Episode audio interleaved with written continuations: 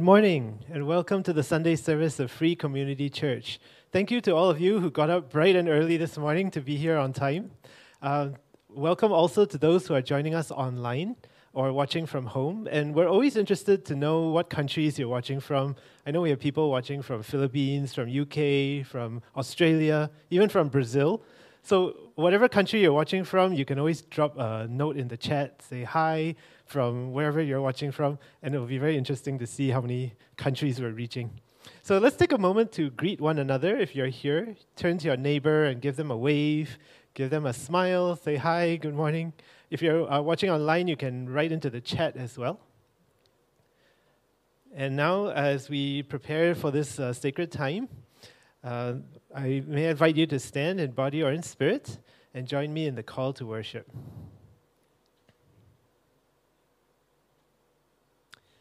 Today is the day the Lord has made.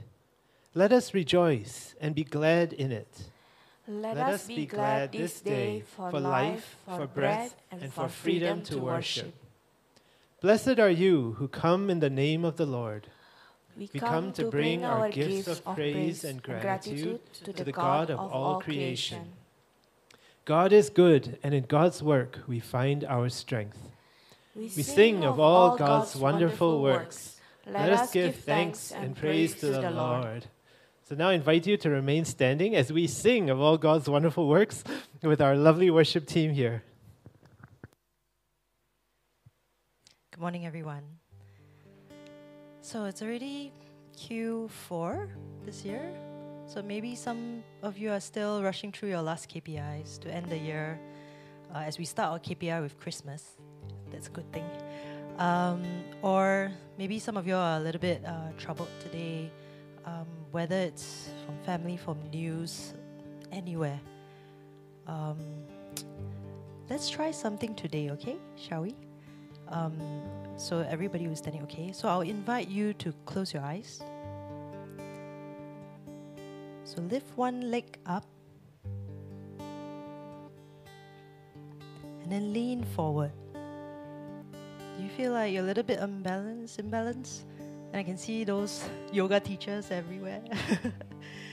it's okay, so thank you for that. Um, so, the other exercise is so open your eyes, look at this cloud here.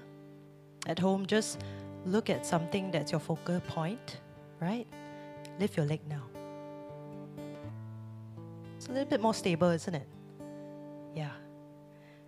So, as you keep your focus on something, you find that you're centering yourself. And then you feel a little bit stronger. You feel a little bit of a sense of calm, focused. Yes. So that's what I would invite you to feel today as we sing the next song. As Jesus being our center.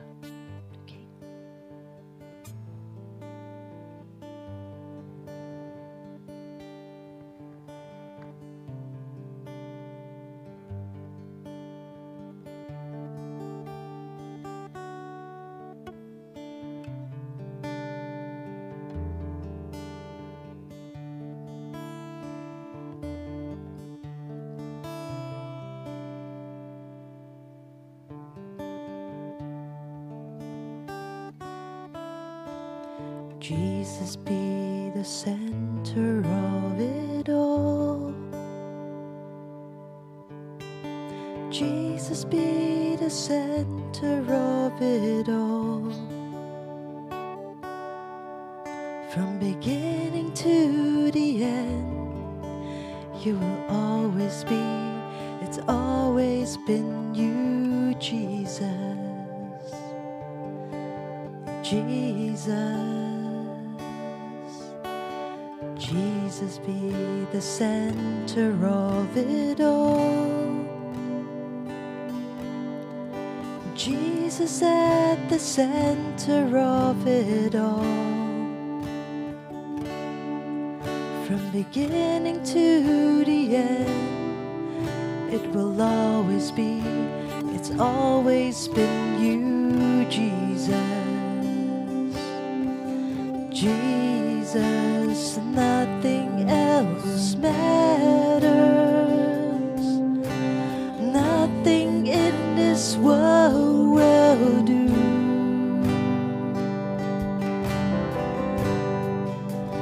Jesus, you're the center.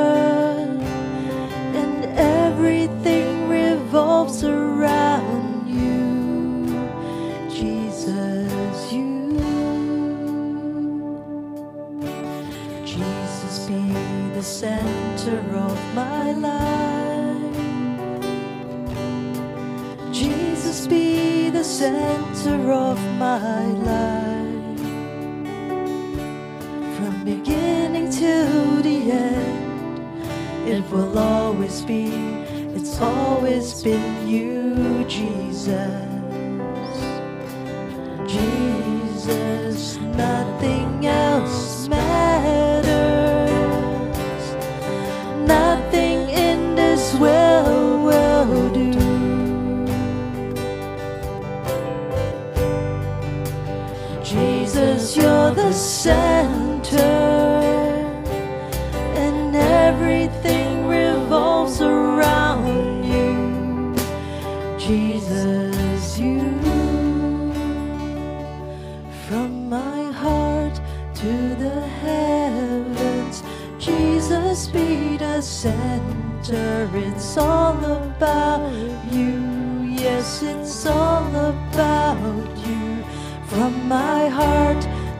Heavens.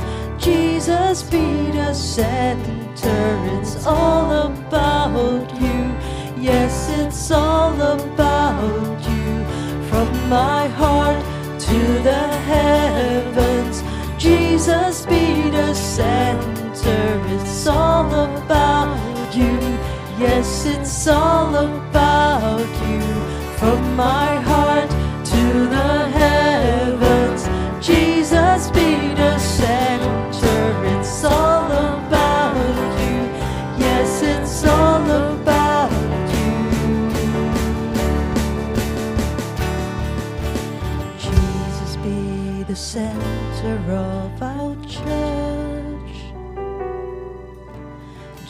Jesus be the center of our church.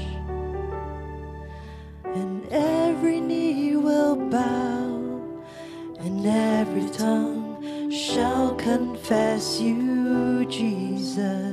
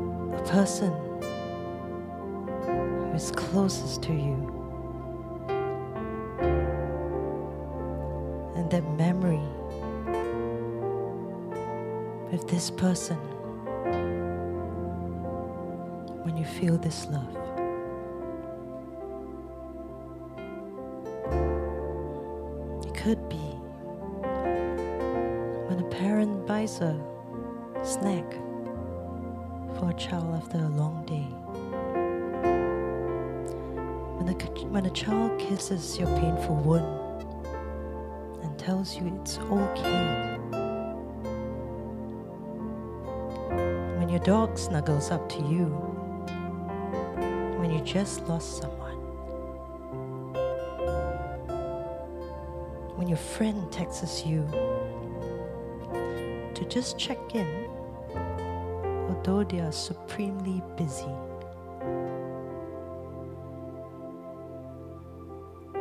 When a pastor finds the time to ask, How are you?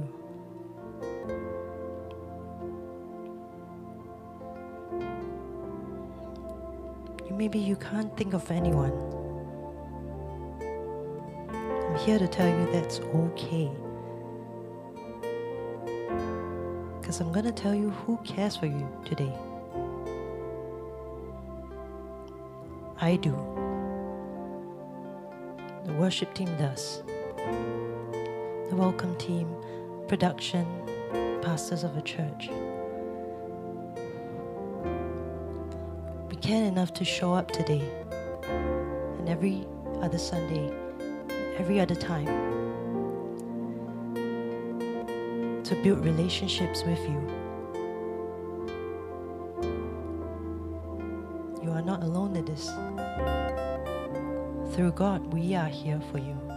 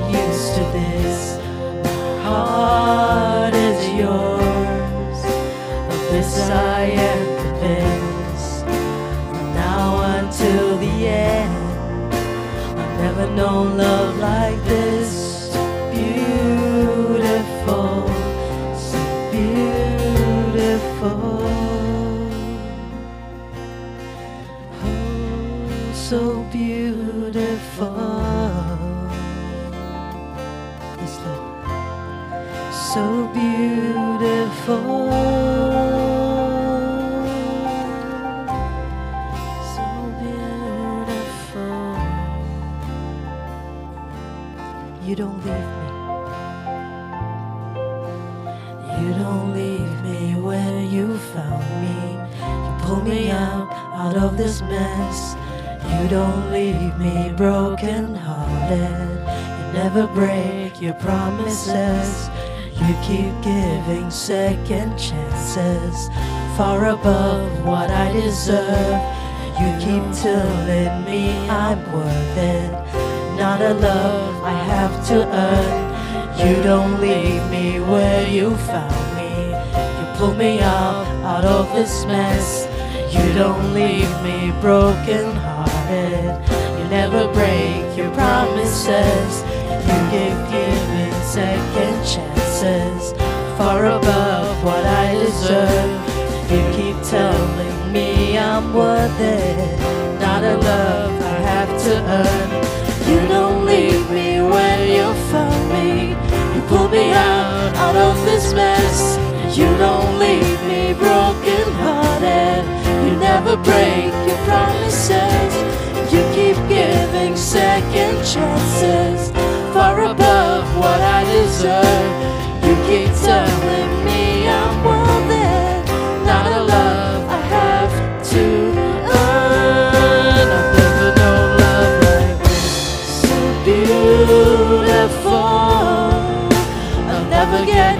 to this.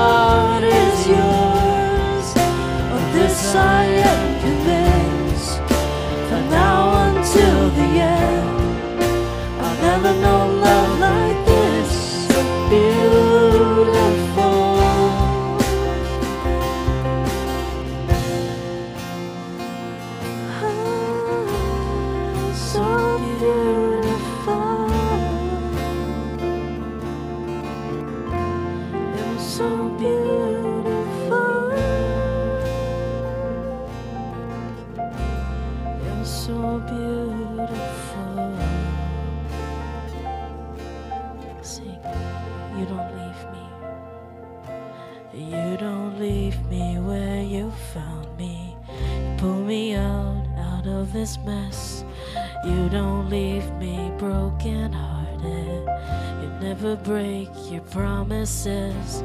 You keep giving second chances, far above what I deserve. You keep telling me I'm worth it, not a love. You don't leave me. You don't leave me where you found me. Pull me out, out of the mess. You don't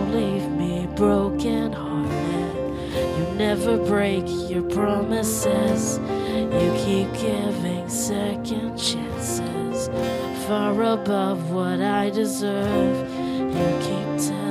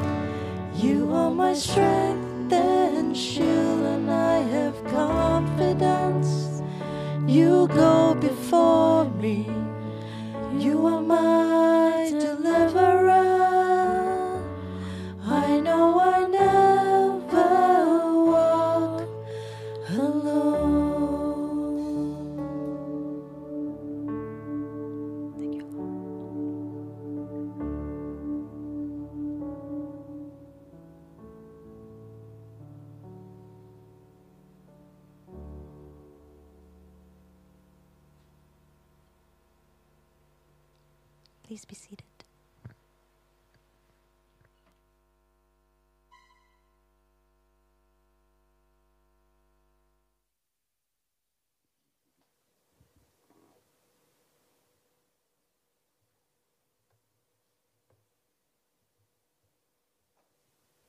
Hi, good morning, church. My name is Mark, and I'll be leading us in a time of prayer.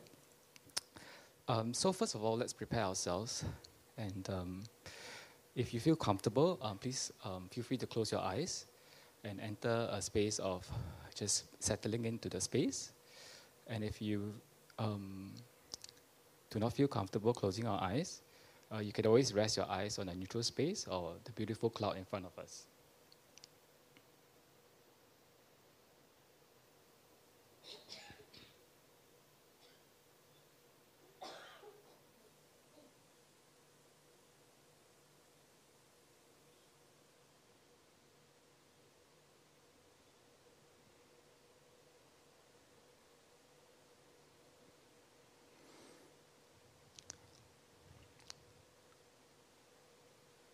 Gracious and loving God, we give thanks for you are good. Your love endures forever.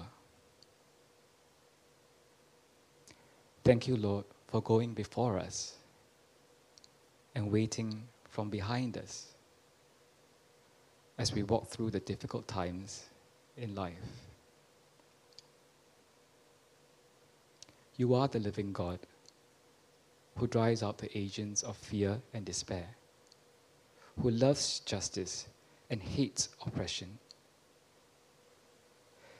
Your Son Jesus is our ultimate rabbi, instructor, Messiah, but he is also our friend, our companion, and the one who turns the world upside down, the one who washes our feet and inspires us to love those around us.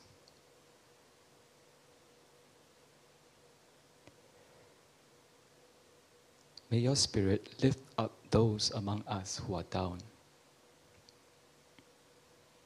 May your spirit grant peace to places in our lives, our community, and the world beyond. Peace. Grant us peace. Inner peace but also peace that people don't have to worry about their lives or fear, even in the simple things in life. To just go from moment to moment, day to day, in peace. May we learn to be compassionate to each other and to ourselves. Walk with us each day and each moment. Grant us, Lord, the courage to cradle our fears and anxieties as the brave and loving parent that you are. And keep our eyes on the Word your word and spirit guides us in every moment of our lives. Keep our eyes on you and our hearts grounded in you and your love. May we always give thanks for what we have, for waking up each morning, for life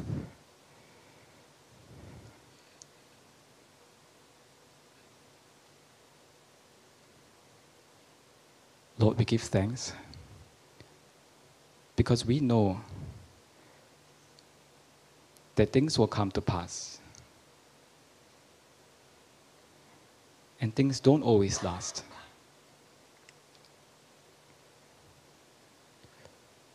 So, what we do have, grant us a heart of gratitude.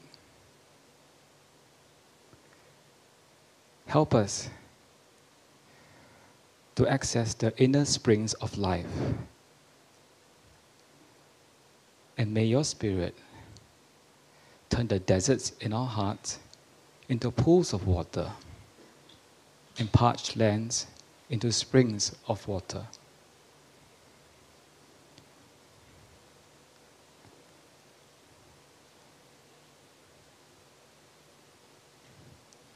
Lord,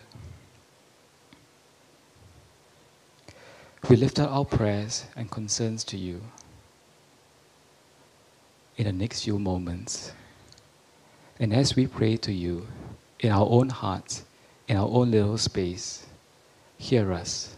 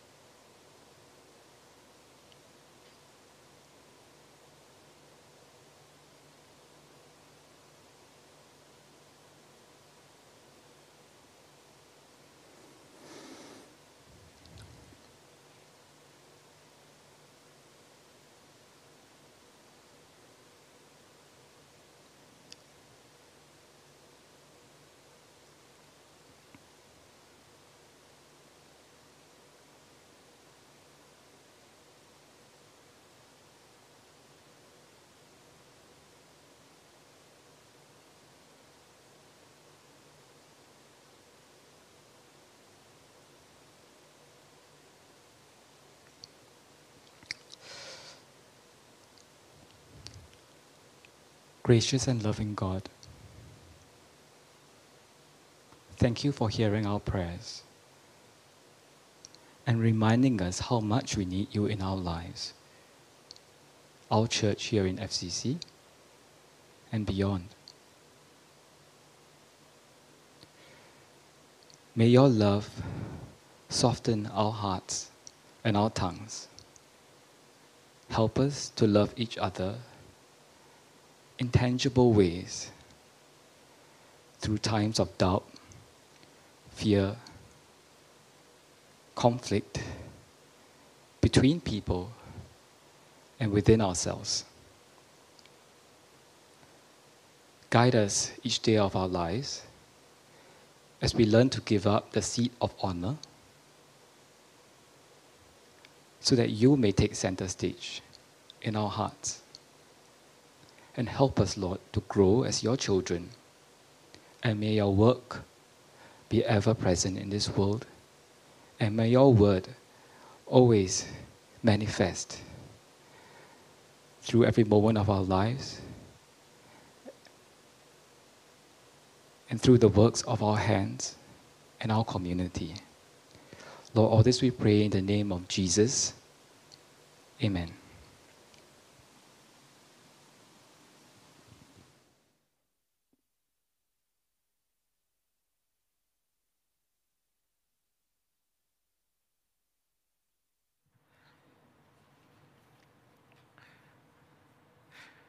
Good morning. Good morning.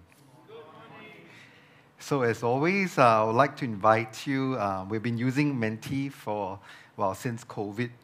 Um, and it has been a very interesting way of engagement and building up the sermon together. So, for those, you know, and this kind of, so you don't get distracted on, the, on your devices with other things. Um, you know, invite you to log into um, via the QR code or go to fcc.ly slash menti and join us. Um, whether you're online or in person, um, as I'll be asking questions uh, throughout this um, sermon today. Uh, for those who are new, you know, you know, try it out um, and give it a shot. Um, I will, I'll be very honest, when we first started this Menti, I'm not exactly uh, for it um, but it was more a uh, necessity more than anything else because during COVID we couldn't interact with one another because we are all logging in online during the lockdown. So, will you join me in prayer? God, may the words from my mouth and the meditations of all our hearts be acceptable to you. May we all learn together, grow together, and be transformed together by your love and by Jesus' teachings. Amen. So I want to start off with a little bit of um, preamble, right? Um, because um, we had a planning meeting yesterday and we had some conversations, and I reflected on um, sometimes, and maybe not sometimes, right? Uh, my sermons may come across as scolding. And um, I think that uh, my own personal experience, when people scold me, actually, I don't learn anything. I shut down, right? My, my mom scolds me, as I like, oh, there she goes again. But I want to invite you to hear what I have to say as encouragement, as nudging, as reminder, coming from a space of love, right? So I want to first tell you a story. Once upon a time, there was a church located at the heart of town, not only in terms of its physical location, but also with its involvement in community. It was where town hall meetings were held, where people gathered when there were major decisions to be made, or when there were crises. And there was once when there was a fire, and victims of the fire in the neighborhood stayed there while living arrangements were sorted out. This congregation were good, faithful Christians in their minds, right? And as time went by, the church grew. And with that came difference in opinions, conflicts, disagreements. Some wanted the church to go one direction, others want the church to go another. And as they grew, their responsibilities grew as well because of who they were, where they were, and what the church represented. The town often turned to the church for help. And these responsibilities soon became burdens as the church started to be concerned that their resources were stretched.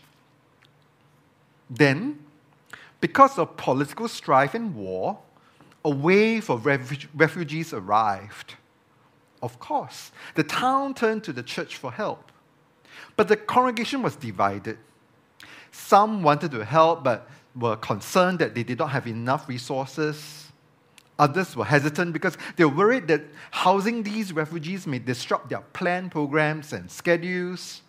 And some were very resistant because they were concerned about safety. Having heard a lot of sensational news about how these refugees were a threat and couldn't be trusted. And others have misgivings because these refugees were of another faith. So I want to invite you to think about this. What do you think the church should have done? What do you think the church should have done?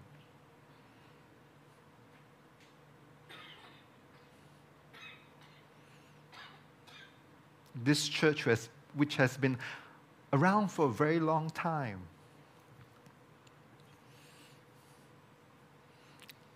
you know, refugees come from across the border, be guided by the gospel. But what does being guided by the gospel mean?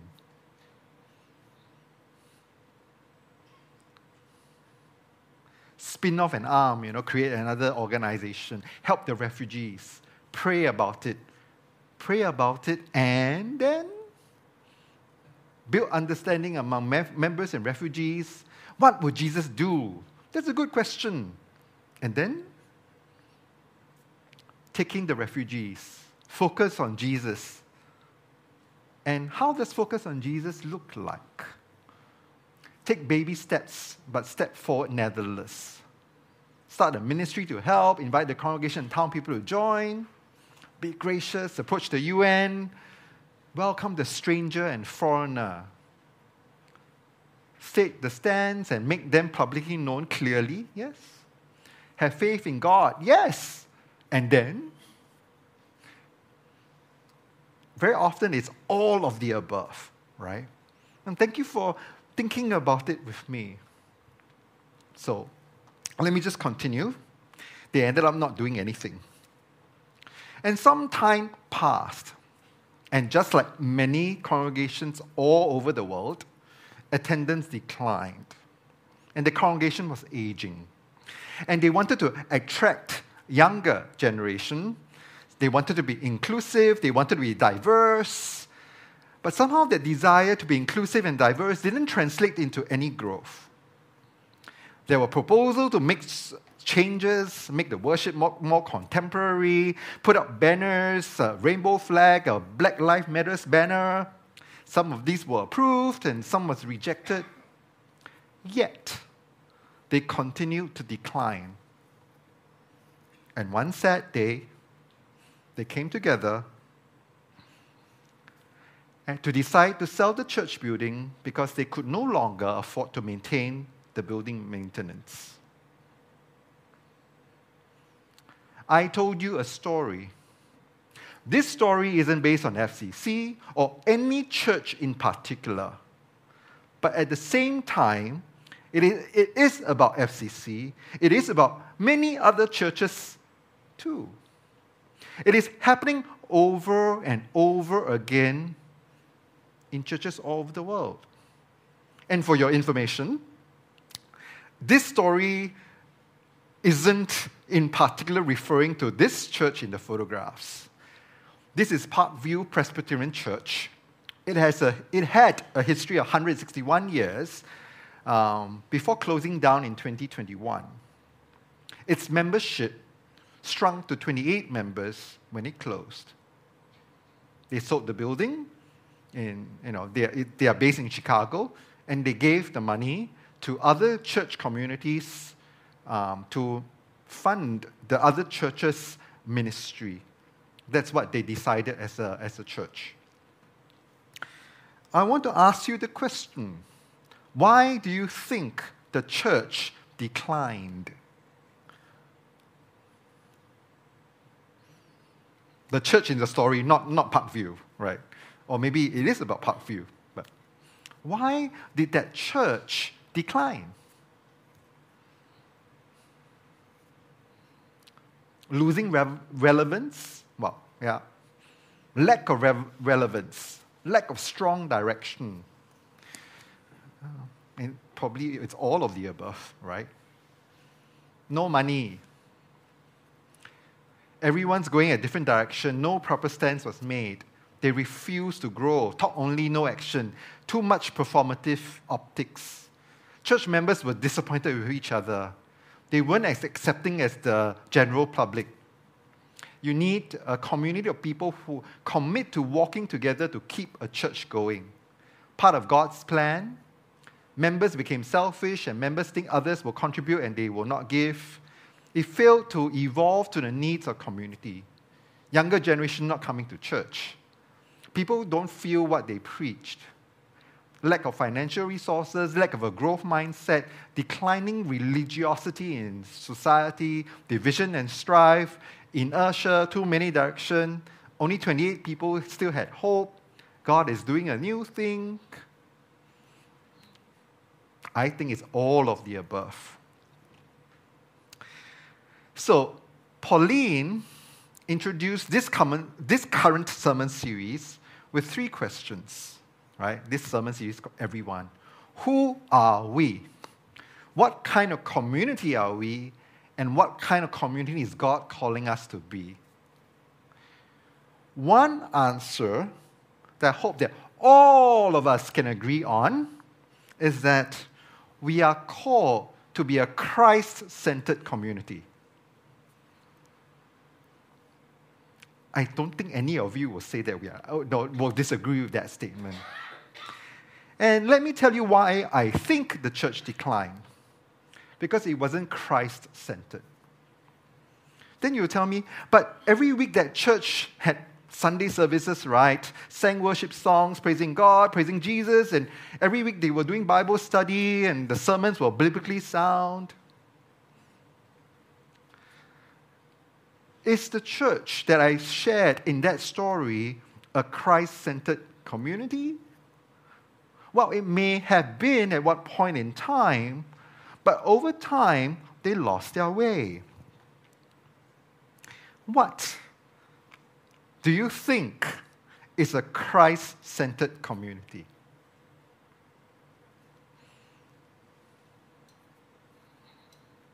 Invite you to think about that. What do you think is a Christ centered community? And very likely, like the other questions that I had for you, that you will, it's all of the above in some way. All talk about God, give God glory.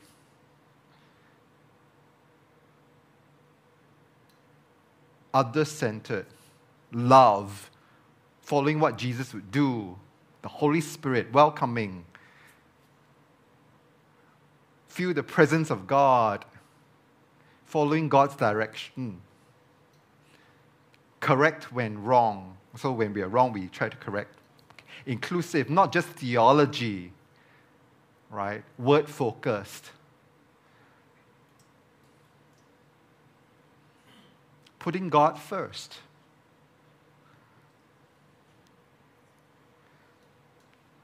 Thank you. Thank you for all you've said. It's all of the above.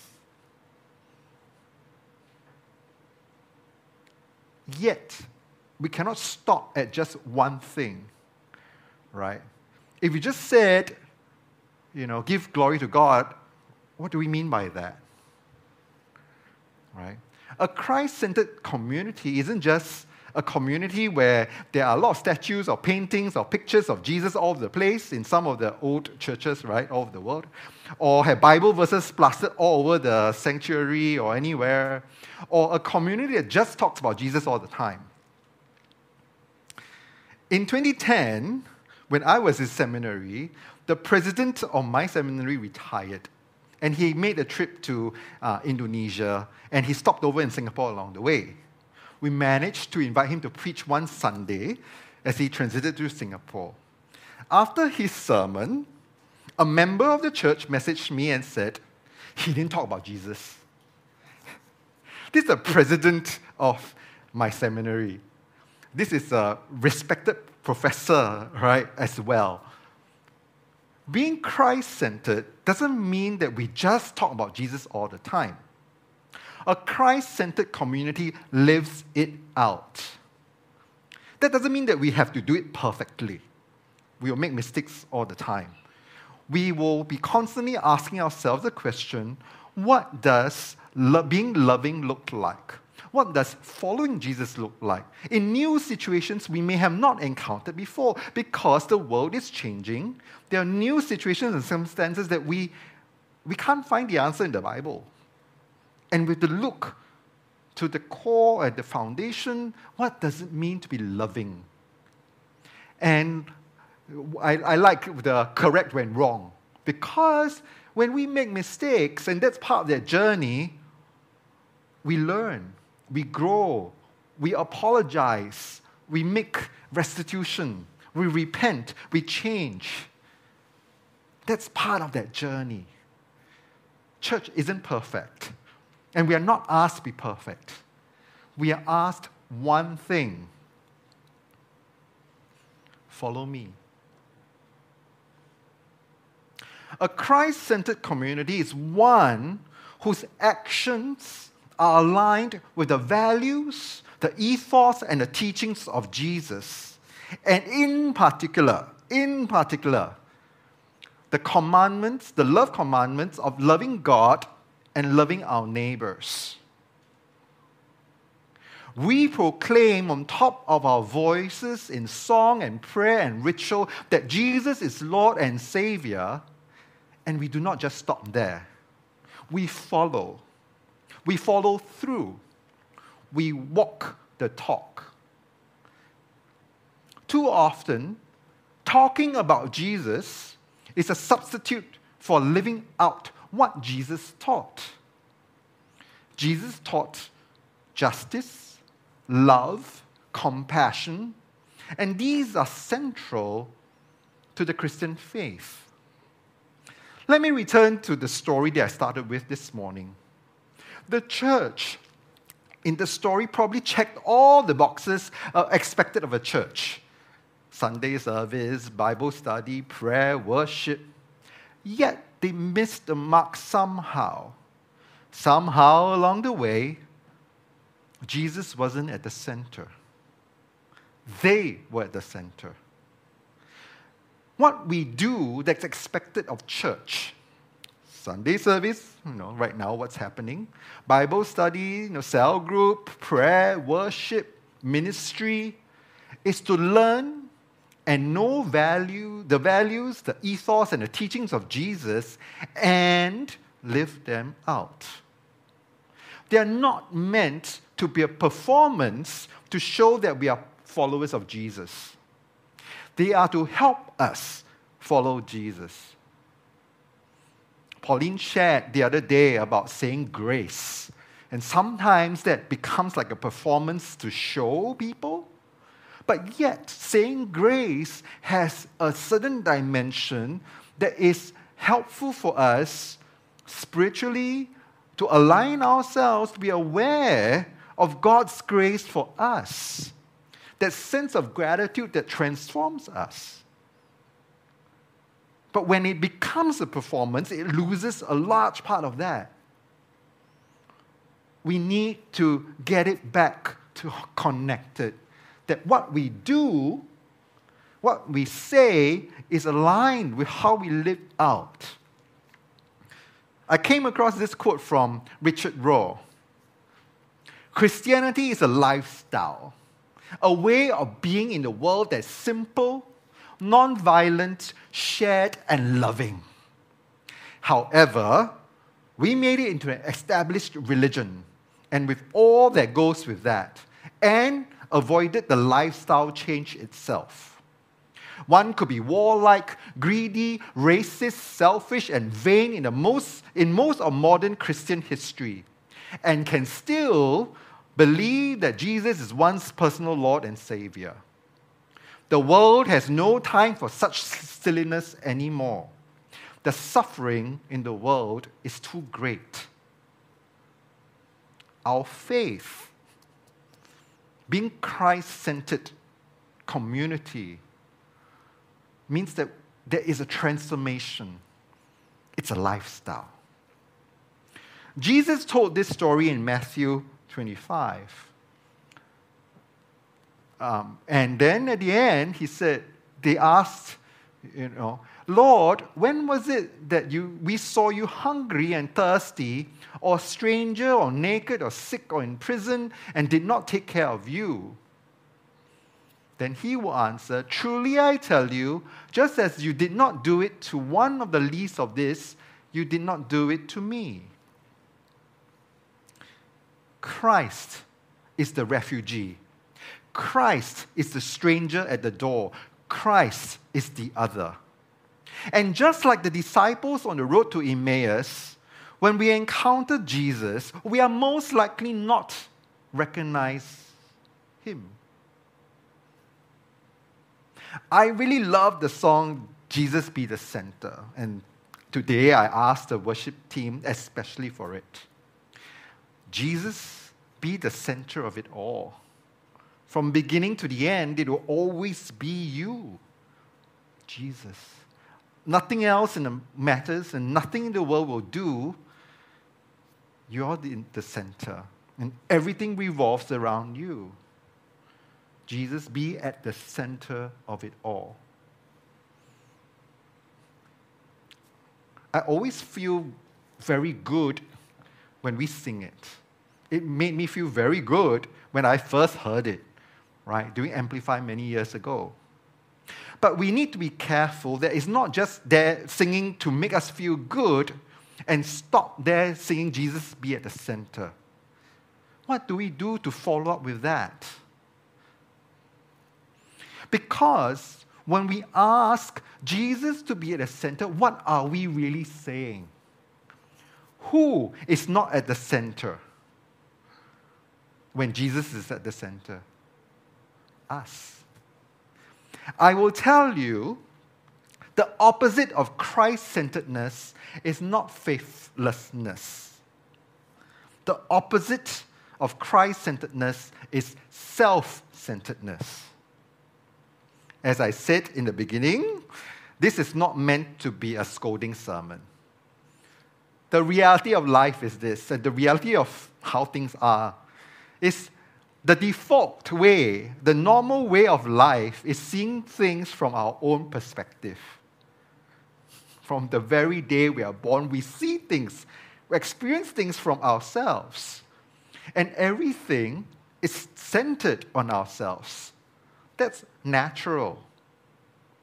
But what makes us human beings quite different from other creatures is the ability to enter into other people's perspectives and imagine what their situation is like.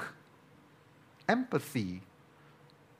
We enter into other people's stories through our imagination. We read books, we watch movies, we watch TV shows, and we can understand a person who might be of a different gender, different sexual orientation, different race, different nationality, different, you know, background all together and know what's going on for them. Even though we have not experienced those things before. There's something that we can do. We enter into that space. So I want to read you a passage from the Gospel according to Mark. And I want you to imagine, with this God given gift, to put yourselves into the situation and the scene, just like you're watching TV or um, and analyze the details, right? Um, maybe some of you may know I'm a fan of watching you know, Marvel and, and you know, right now it's Loki, right? And then I like to watch um, the YouTube, you know, there are a lot of YouTube um, channels that analyze the show after the show's over. They will analyze the small details, the things in the background, the Easter eggs and everything. And some of them are really good. They, they really dig behind the story, you know, and, and all the things in the background and give a deeper depth to it. But I want to invite you to do the same thing for this passage in Mark. When he returned to Capernaum after some days, it was reported that he was at home. So many gathered around that there was no longer room for them, not even in the front door. And he was speaking the word to them. Then some people came bringing to him a paralyzed man carried by four of them. And when they could not bring him to Jesus, because of the crowd, they removed the roof above him, and after having dug through it, they let him down on the mat which the paralytic lay. When Jesus saw their faith, he said to the paralytic, Child, your sins are forgiven. Now, some of the scribes were sitting there questioning their hearts. Why does this fellow speak in this way? It is blasphemy. Who can forgive sins but God alone? At once, Jesus perceived in his spirit that they were discussing these questions among themselves, and he said to them, Why do you raise such questions in your hearts? Which is easier, to say to the paralytic, Your sins are forgiven, or to say, Stand up? and take your mat and walk. But so that you may know that the Son of Man has authority on earth to forgive sins, he said to the paralytic, I say to you, stand up, take up your mat, and go to your home. And he stood up and Im- immediately took the mat and went out before all of them, so that they were all amazed and glorified God, saying, We have never seen anything like this. You can picture in your head, right, the scene. Maybe all of us have different ways, you know, how the house looked like, who were the people inside. I want to ask, what struck you in that scene? What jumped out at you? And I think there are several that jumped out at me, of course. Um, but I want to hear from you. What, what in that scene were the things that you noticed? like the Easter eggs, you know, the things that are planted inside in this story.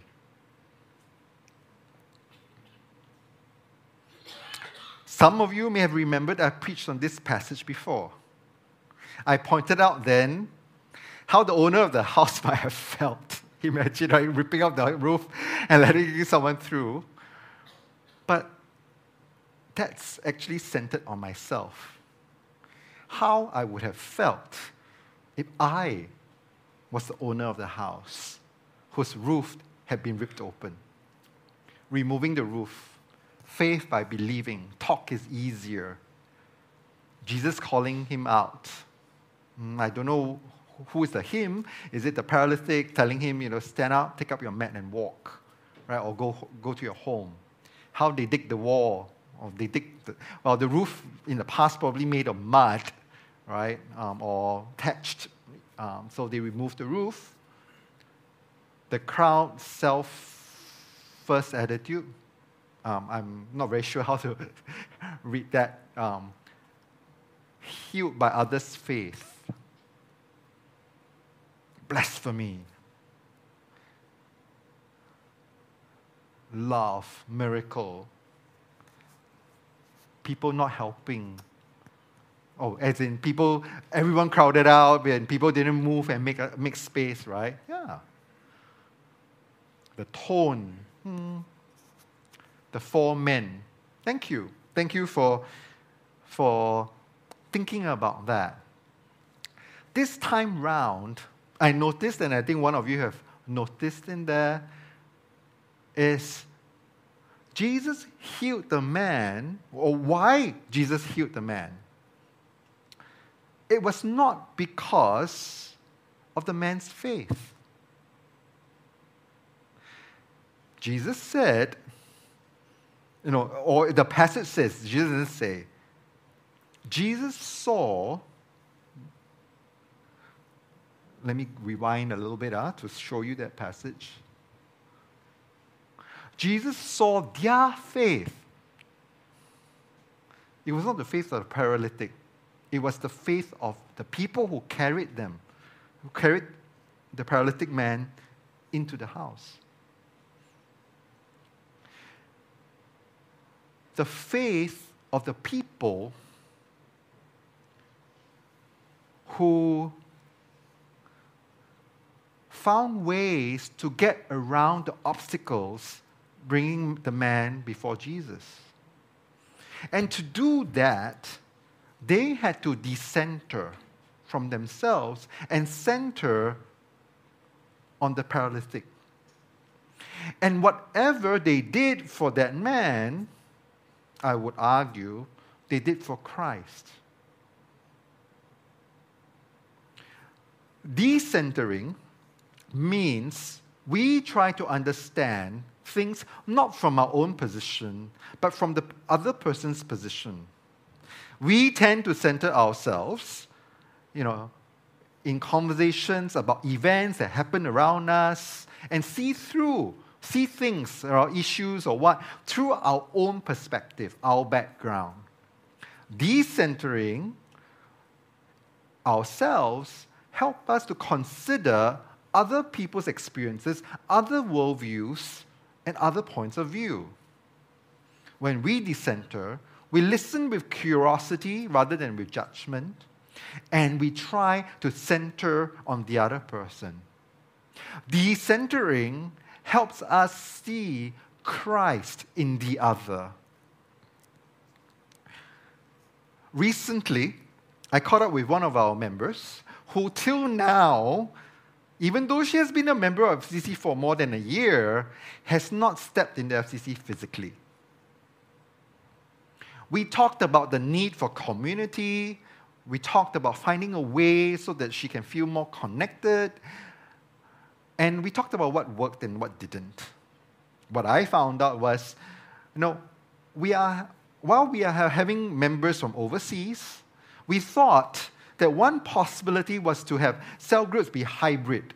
Just with the equipment, you know, in the, in the room, right, where we have the teleconferencing um, equipment, you know, with Zoom, people can dial in and join in. And some cell groups do have that for people who are overseas.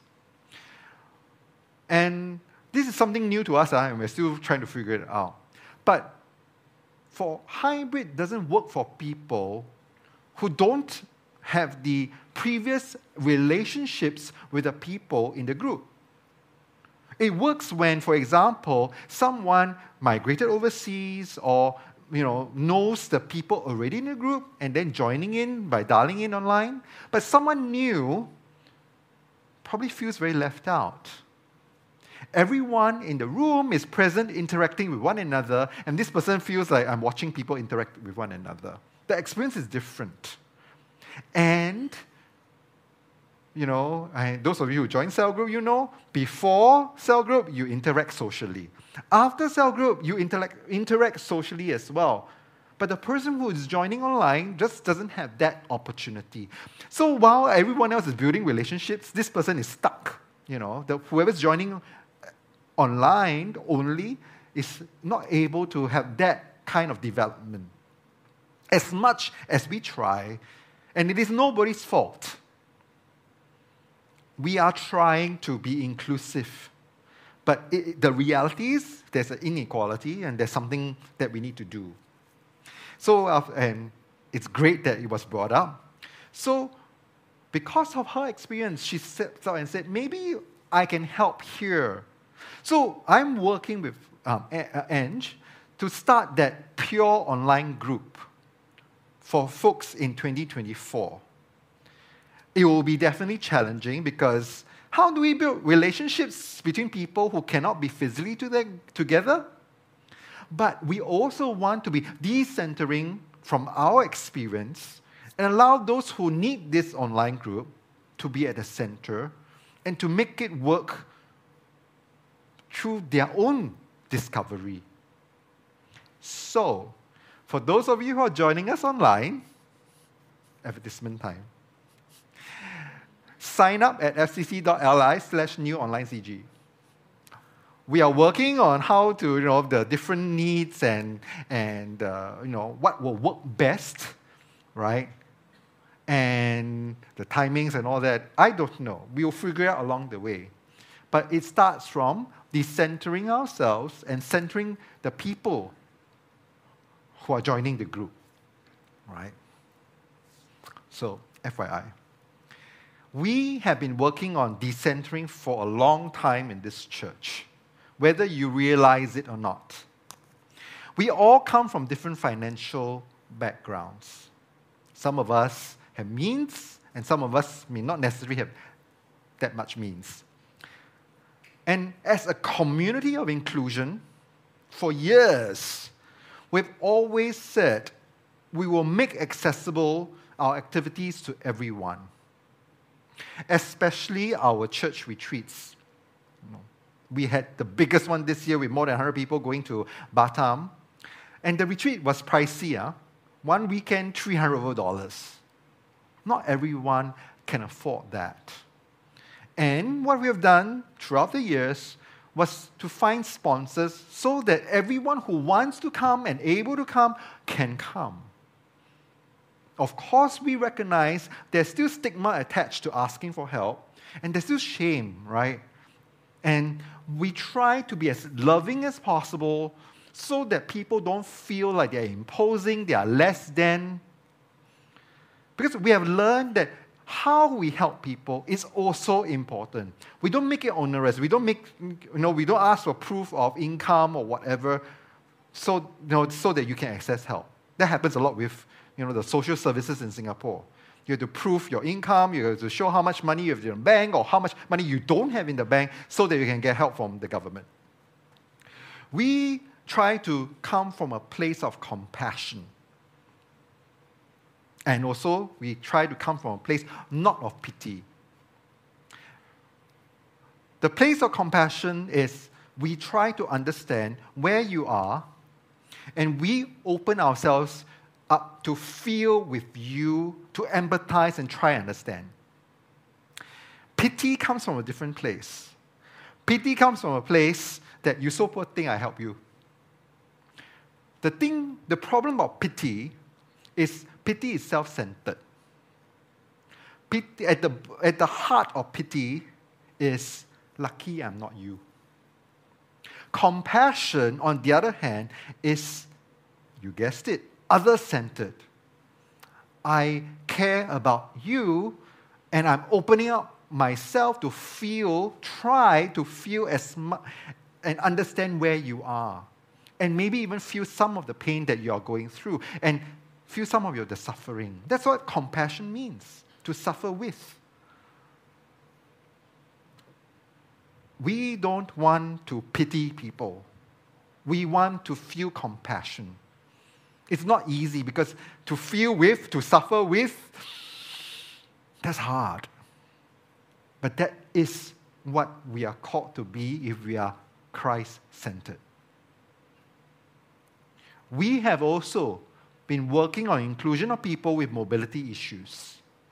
We are learning how our space is really can be a challenge to wheelchair users. Like our toilets are not wheelchair friendly.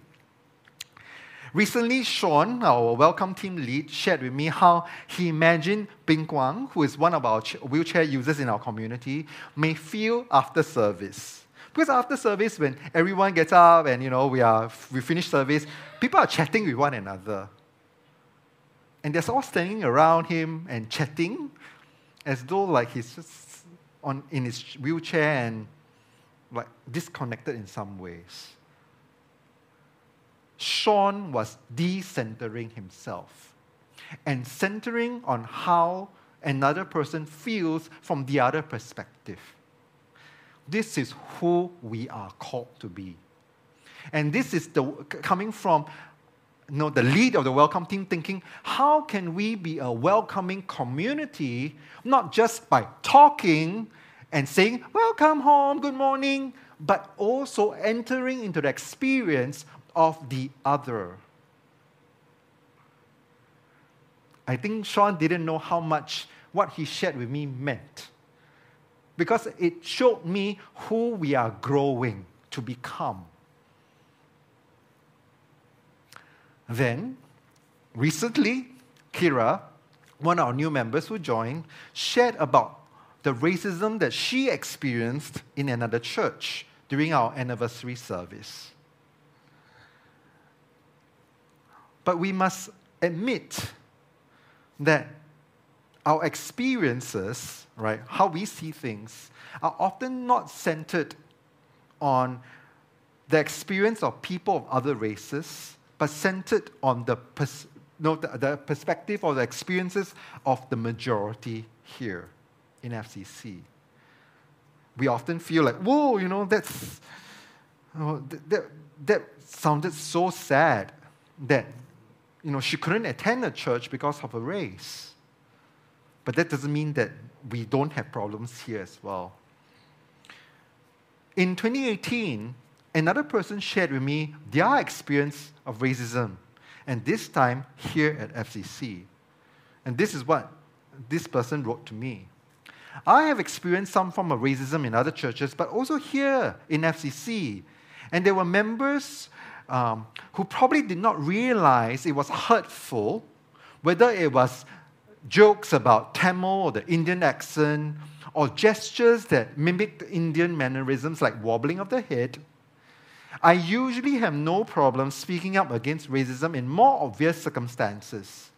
But when I don't know people well, and when I'm often the only minority, and when it's a implicit remark, I usually end up feeling unable to say anything end up feeling hurt and upset without knowing where to go with my feelings. And she shared, in my Bible studies with Scandal, one of our one of the cell groups back then, we had weeks where we specifically talk about social issues, and I had the space to talk about my experiences to people who were very intent on listening and understanding the perspective of a racial minority.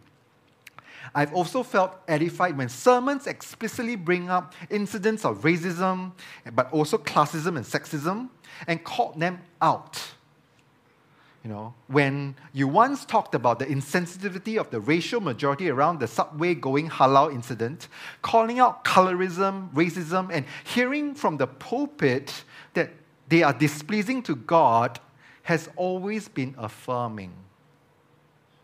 This is the experience of someone at FCC. We are both end. There you know, we still struggle to be a space to work against racism. And there are incidents still, right? And that's the journey that we are on. We are not asked to be perfect, we are asked to work on it. Now, we may get defensive when we hear such feedback. That's very natural. We might say, you know, was it just a joke? We didn't mean any harm. But when we do that, we are still centering on ourselves. Because we want to show people that we are good people. We are not racists. But we are not listening to them, their experiences. And that defensiveness is centering on ourselves to decenter, we need to acknowledge the experience of racism or sexism or classism or whatever isms that crop up, right? Because we are a human community, we will have all these things popping up. To own up to it and to do better. What Scandal, the cell group, did was create space for folks from a racial minority to talk about their experiences, to listen to them, to understand their perspective. And that's the work that we are invited to do. Because that's centering on Christ. I'm not here to make us all feel guilty that we are racists or we are bad.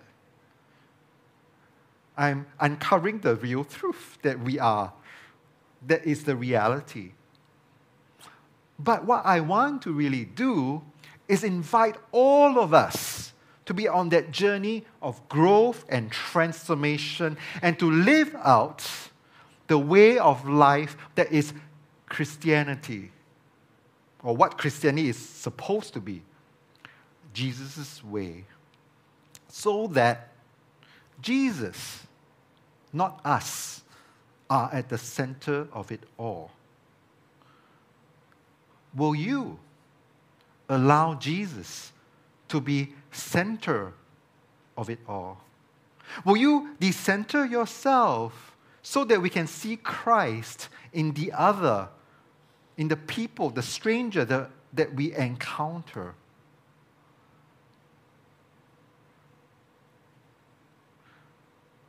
Will you follow him? Amen.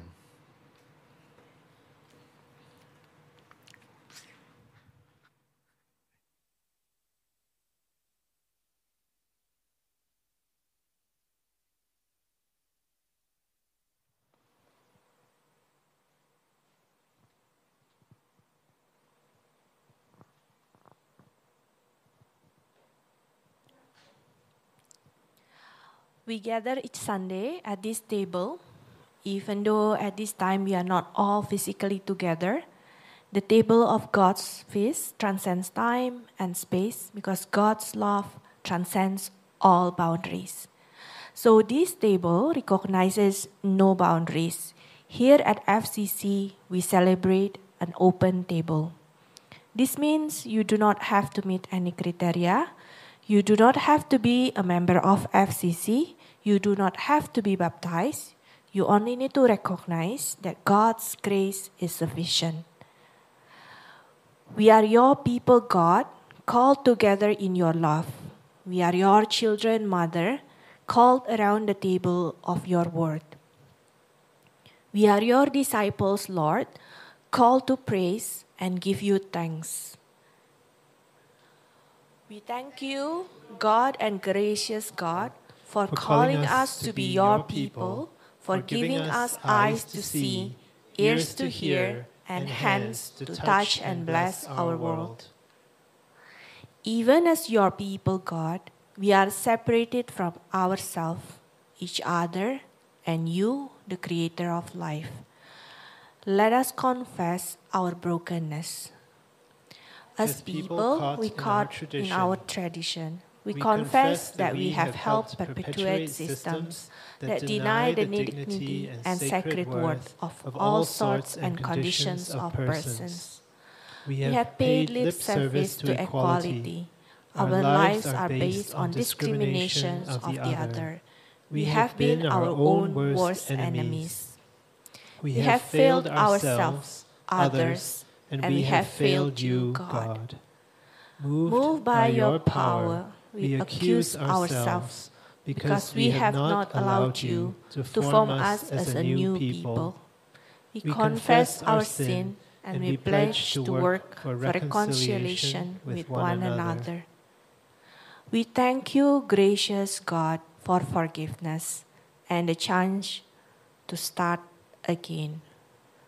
We thank you, gracious God, for the gift of your Spirit given to us in Jesus, in whom we are freed from the past and its oppression, in whom the gift is complete. Gracious God, you are the mother of creation and the father of all life. We are gathered as your people to thank you for your blessings, to receive your mercy and forgiveness, and to remember how Jesus died for us, accepting that to show his love for us and you. We remember how Jesus came to us, becoming one of us, born like us, of flesh and blood and bone, a fully human person like us in all things but sin. We remember how, on the night before Jesus died, he gathered with his friends for one last meal. Siblings, Jesus says, I am the bread of life. The person who aligns with me hungers no more, ever. Anyone eating this bread will not die, ever. This is my body, broken for you. Take, remember me.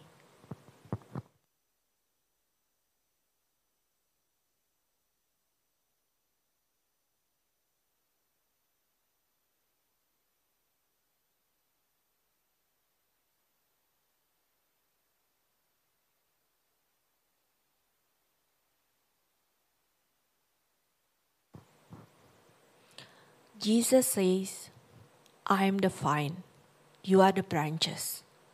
When you are joined with me and I with you, the harvest is sure to be abundant. I love you as I have been loved. Abide in my love. This is my blood shed for you. Take, drink, remember me.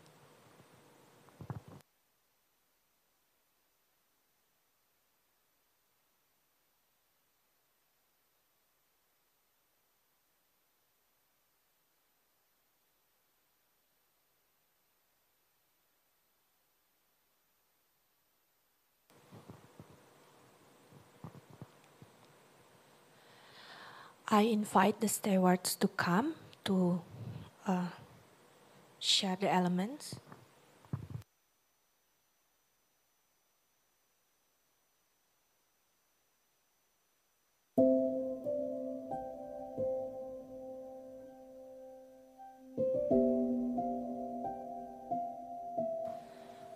For those at home, this is a good time to prepare your elements as well so that we can partake it together.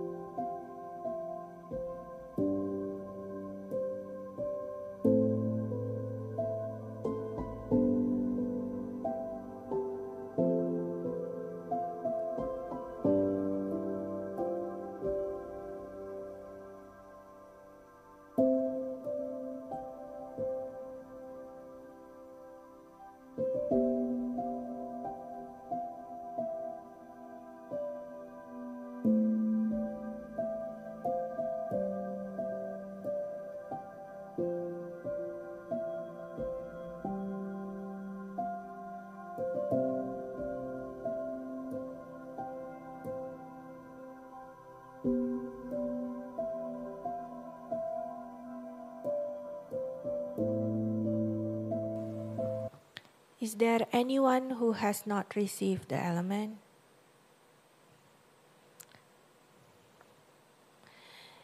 Jesus, you are all always present in our midst. You come came to us simply, lovingly, humbly, in in word and sacrament, in in this bread and wine, and in the love we share with one another. Let us eat and drink of this bread and wine, remembering Jesus, his teaching, his life, his suffering, his death, and his rising to new life. Let's batik the elements together.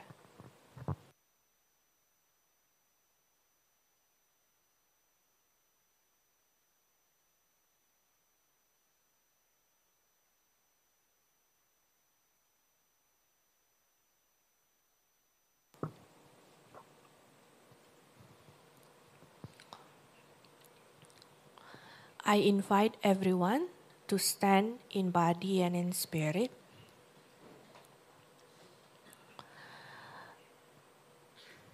Gracious and loving God, you have made us one in the body of Christ and nourish us at your table with holy food and drink. Thank you, for, feeding, our hunger and relieving our thirst. With deep gratitude, we offer you our lives, our love, ourselves, gathered in Jesus by your life giving Spirit. May we become new people, wholly pleasing to you, a people giving glory to your name. Amen. Please be seated.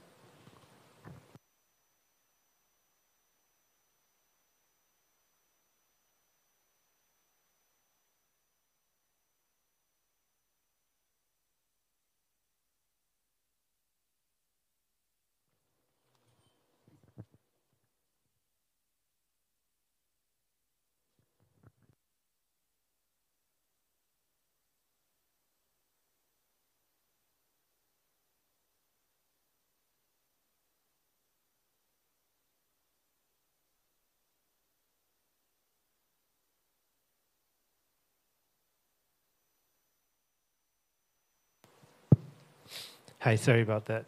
so, for those of you who still have cups, you can pass them to the aisle for collection.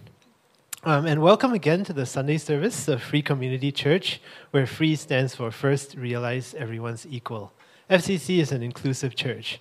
That means you're welcome here regardless of your sexual orientation, your gender identity, economic status, religious background, or any of the other labels the world puts on you. And after today's sermon, I guess we have to acknowledge that this is an aspiration. I mean, we want to welcome you as best as we can.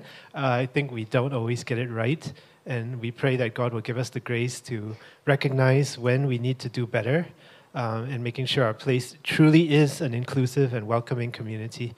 So, I guess to those of you who have experienced any kind of feeling left out or microaggressions, uh, do feel um, that it's okay to bring this to the attention of the pastors or the leaders because we really do want to improve and make this place a better space for all.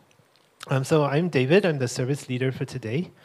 Um, and if you're new or you worship with us uh, regularly, welcome home. Uh, for those who are new, please do leave your details with us by scanning this QR code or going to fcc.ly slash welcome and this will allow us to um, let our pastors or staff reach out to you and find out how we can better serve your needs. Uh, don't worry, we won't spam you. Um, also, we have a newcomers meeting at the last Sunday of every month after the service. So this month it will be on the 26th of November. It'll be a very short meeting where you can get to meet our leaders and um, find out who we are as a church, what we believe, uh, and find out how you can get plugged in. So if you're interested in that, do email info at freecomchurch.org. Um, it's also the time of the month where we give you our financial update. Uh, so I guess at the end of October, we still have two months left to go. Um, it's not all bad news. Okay, we're slightly behind. So the general fund is uh, 79.5. We're supposed to be at 83.3% at this time of the year. So just a small gap to catch up. Um, the building fund has a slightly larger gap, um, but also not too bad. I think it's quite manageable. So a really, really a deep thank you to all of you who um, gave a bit extra last month to help us catch up. And we've got two months left, so please do keep up the momentum because this church only stays open thanks to all the generosity of those who give. Um, so there are, of course, two ways you can give. Um, you can scan the QR codes uh, to give by PayNow, uh, or you can give by credit card at freecomchurch.give.asia. That one does charge a 1.5% platform fee and it only goes to the general fund. Um, so please join me as we pray for the offering. Dear God, thank you for FCC, for creating this space in Singapore which can be a place of safety, a place of refuge for those who've been felt excluded from other churches, a place where people can come and worship as themselves, as who they are, knowing that you love all and all are your children. So, Father, please continue to sustain this ministry. Lord, help us to be Christ centered. Help us to be relevant and to meet the people's needs in real and meaningful ways.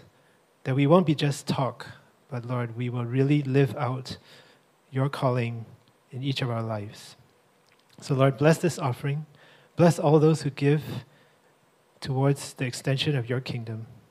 In Jesus' name, amen. Okay, may I now invite the stewards to come forward and take up the offering? And if you're here on site and you would like to drop some cash into the bag, please raise your hand and the stewards will come to you.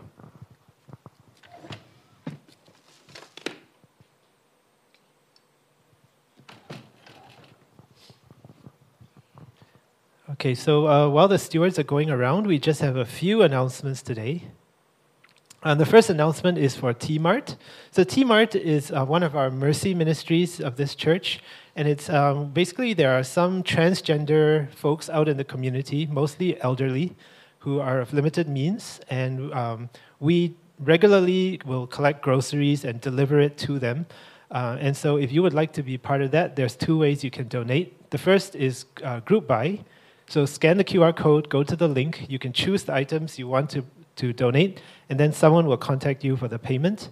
Or you can just donate in cash, uh, and then we'll use your donation to pick up whatever items we need.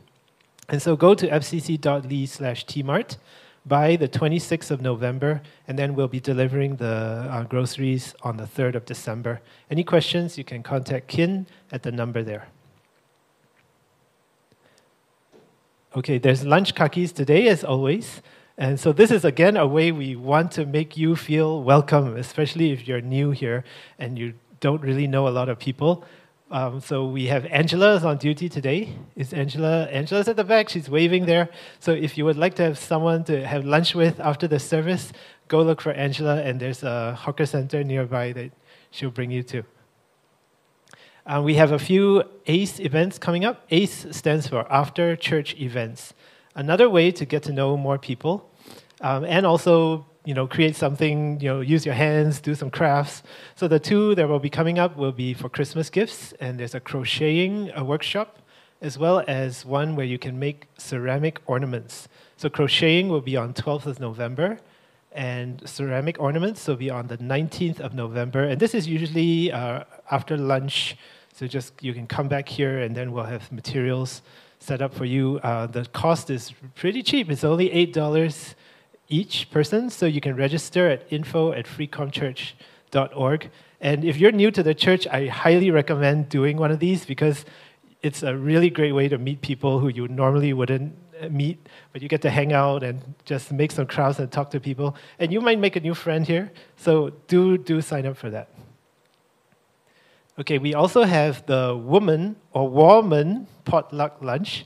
So it's actually for uh, women, but because we want to be inclusive, it actually we call it woman, which is the Chinese word for we, right? And therefore, this is also including people who identify as genderqueer, non-binary, or transgender.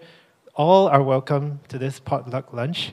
So you can register at fcc.ly slash ace uh, by the 19th of November, and you can bring a dish or uh, drinks for about three to five people the lunch itself will be held on the 3rd of December at 12:30.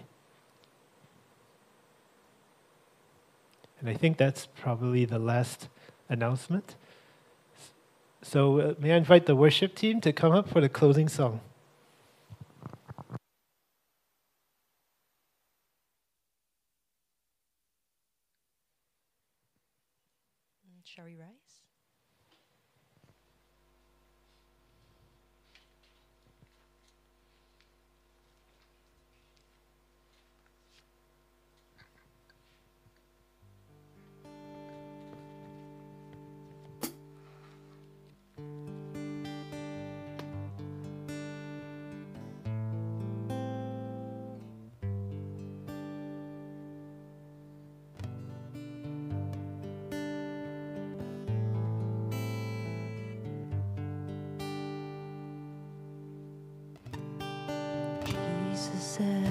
The center of it all.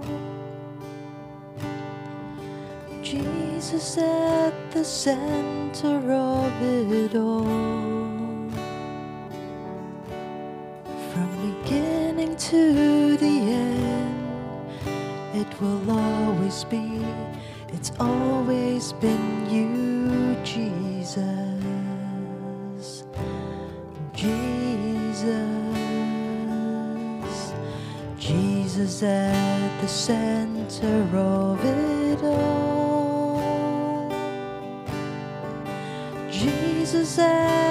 Center of it all. From beginning to the end, it will always be, it's always been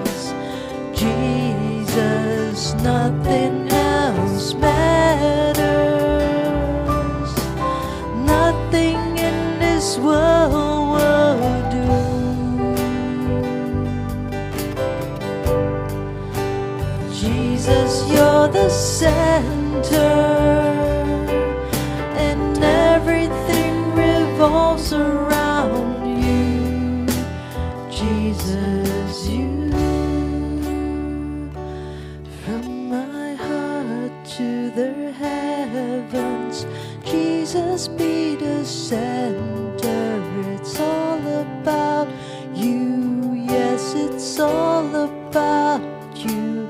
From my heart to the heavens, Jesus be the center. It's all about you. Yes, it's all about you. From my heart to the heavens, Jesus be the center. It's all about you. Yes,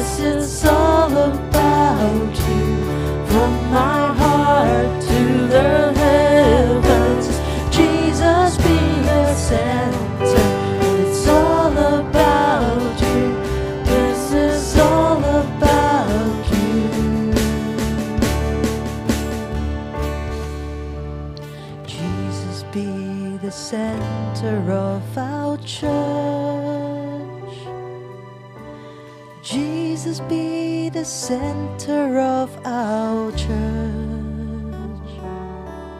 And every knee will bow, and every tongue shall confess you, Jesus.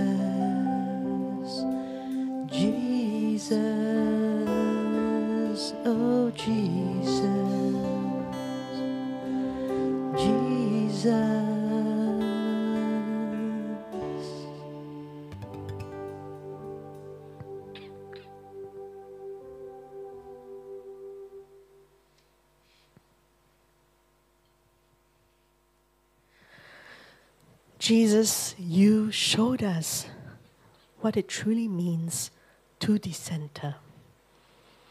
What it means to center on God and on others. To love with all our hearts, souls, minds, and strength. So, God, help us to be a people who are truly centered on Jesus, followers of Jesus, those who would follow through in our lives and our actions in every way what it means to love. So now go. Go and make our loving God go with you now and always. Amen. Thank you so much for joining us for service this Sunday. Go and may God go with you. God bless you.